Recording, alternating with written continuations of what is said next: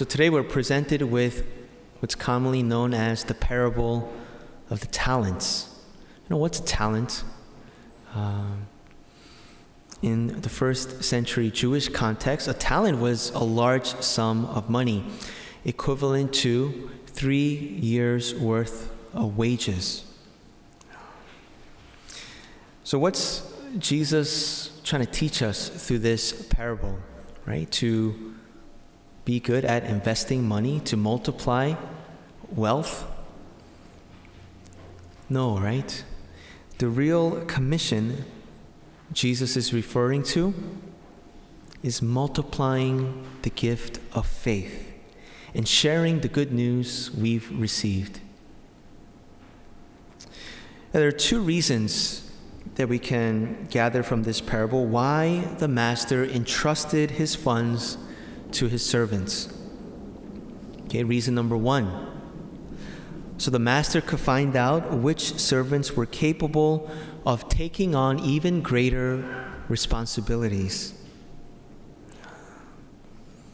Yeah, in our community, in our church, we have a, a direct personal example of this. Right? Look at our pastor, uh, Father Brian Barr. He was faithful as an associate. Then he was made a high school chaplain. Right? He was a good and faithful chaplain. Then he was made uh, the vocation director, right? I think I got that order correct, right? Yeah. So, oh, in college too, right? Uh, in, t- in charge of college ministry, right? A uh, little known fact: when Father Brian was the vocation director, uh, he accepted me to the seminary. So, you know, if he has any uh, complaints or reservations of me as an associate now, he only has himself to blame. But then he, he came here, right, to be the pastor here. He did a good job, faithful job. And so um, he was asked to pastor um, Our Lady of the Miraculous Medal. And again, good and faithful job. And now St. Ignatius, right? To one who has who has much, more will be given to him. Right? Our very own Father Brian. And it's interesting also to note in this parable uh, the word talent, right? How do we understand the word talent? I'm not talking about what it meant uh, 2,000 years ago, but it's you know someone's capability, right? Um, so the word, the English word talent, it means what it means today capability because of this parable. Right, you see the connection between talent and capability? You know, sometimes we don't discover our talents, our capabilities, until we're faced with a challenge. I was reflecting on this and thinking, yeah, can we think of our experience, our challenging experience of the pandemic and you know everything we've experienced, the hardship we've experienced because of it, um, in such a way, right, that we can discover our capabilities, our, our hidden talents through this challenge. uh, at the height of the lockdown, yeah, there was a shortage of, of help at our um, assisted living facility for our retired priests in Amityville, St. Pius X, right? We do a yearly second collection. And yeah, I had told uh, Bishop Barres, coming from a background of, of physical therapy, yeah, if any of our, our hospitals uh, are in need of you know someone with my experience, yeah, please, because you know at that time we weren't busy with parish ministry. Yeah, I'm happy to to help out our our hospitals that are that are overloaded. Um, yeah, and then one day he he called me and said, yeah, there was that that shortage of priests um, of of help at Pius X. Uh, not with physical therapy, physical therapy so much, but with um, aids, right? They call them companions, right? So uh, it wasn't what I was expecting, anticipating, but yeah, I said yes. It was an opportunity for me to leave the rector, which um, in a sense felt like kind of a prison, and it gave me the opportunity to go out and do some good, right? To practice charity. Uh, yeah, so what I ended up doing was uh, helping um, two priests in particular uh, with their morning re- routine. These, these, are what the aides would do because uh, these retired priests weren't able to, um, you know, wash, get out of bed, wash and dress themselves, get them ready to, to go and celebrate Mass and have breakfast. Um, this is what, what I was helping them, what I was helping them as. And the reason I'm talking about this is it, it expanded my heart, my, my capacity, my capability, um, yeah, to suffer and to suffer with them, to, to get an experience of what, what they're going through, right? So some of the things, these basic, basic uh, activities of daily living, um, yeah, washing, grooming, and, and helping them put on, put on their, their clothes and their shoes, go to the bathroom, you know. Um, during the during the lockdown, I was getting comfortable, you know, sleeping in because there was no more morning mass, uh, at, at, least public mass, even though we would say it privately to fill the intention later on. But then with this new uh, responsibility, you know, I had to get get to the uh, the assisted living facility by by 6 a.m. And so it was quite uh, the wake up call, literally.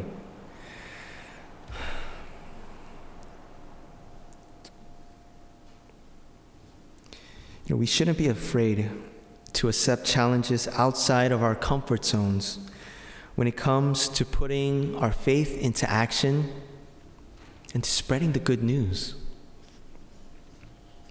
Second reason why the master entrusted his funds to the servants is so that the master could find out which servants would share his joy.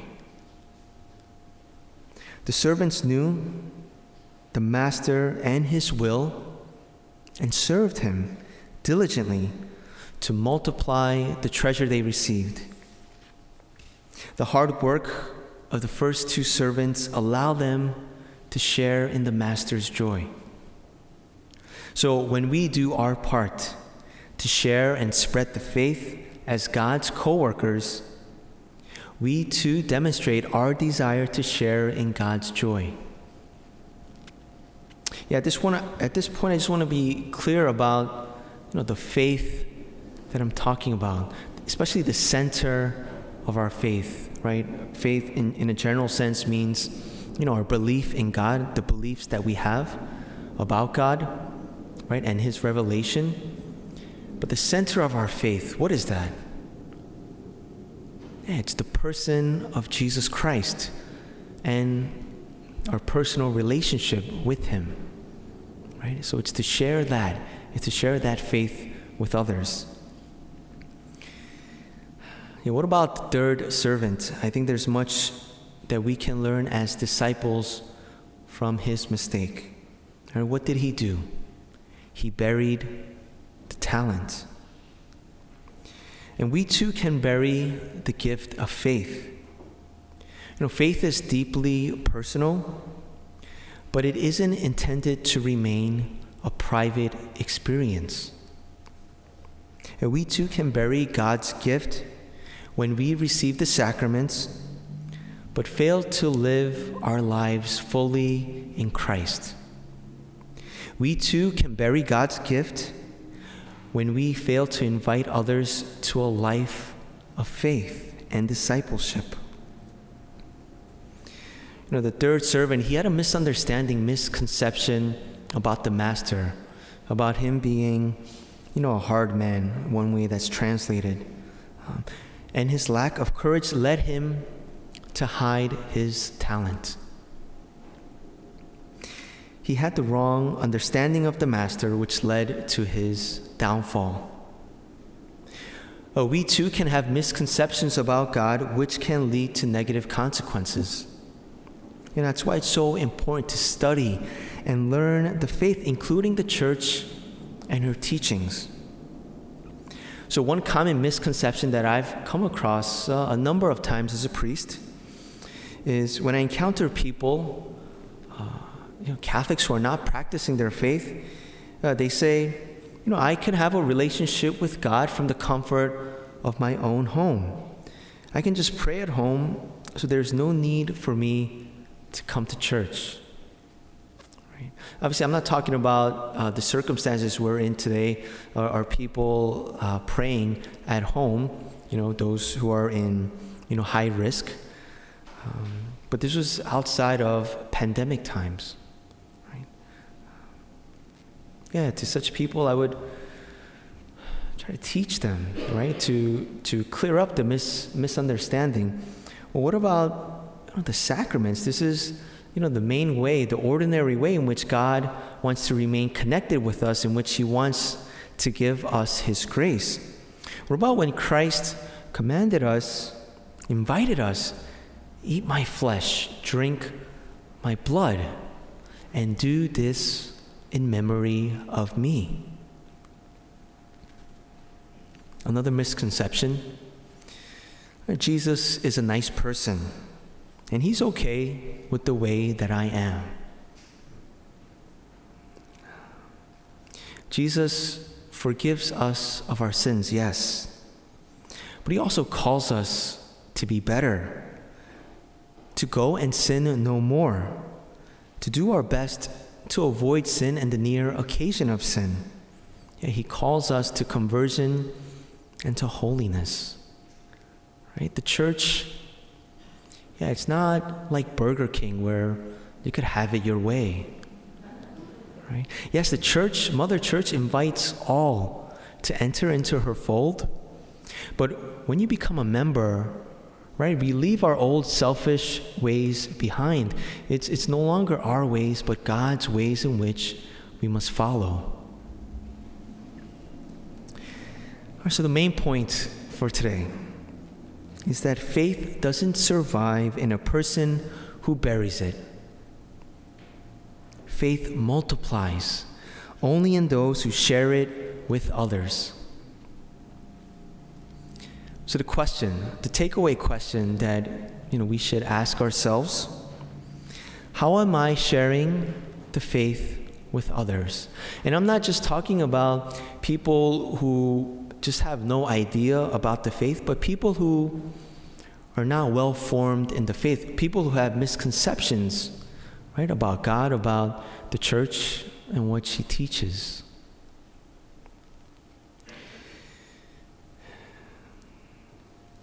You know, earlier in my personal example, I was uh, sharing with you that I basically took, um, I was a substitute for one of the aides, and, and at Pius X, uh, they call them companions, right? I saw, I saw that as so fitting, right? Because that word companion, it means um, kumpanis, with bread. And with these, uh, with my older brother priests, we were celebrating Mass and we were sharing bread, right? The body of Christ.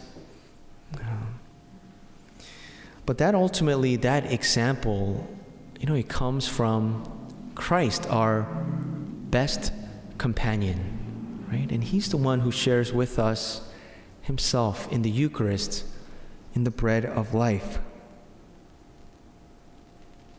Yeah, as we approach the Eucharist, as we receive Holy Communion, may we be strengthened to share His life with others and to multiply the faith.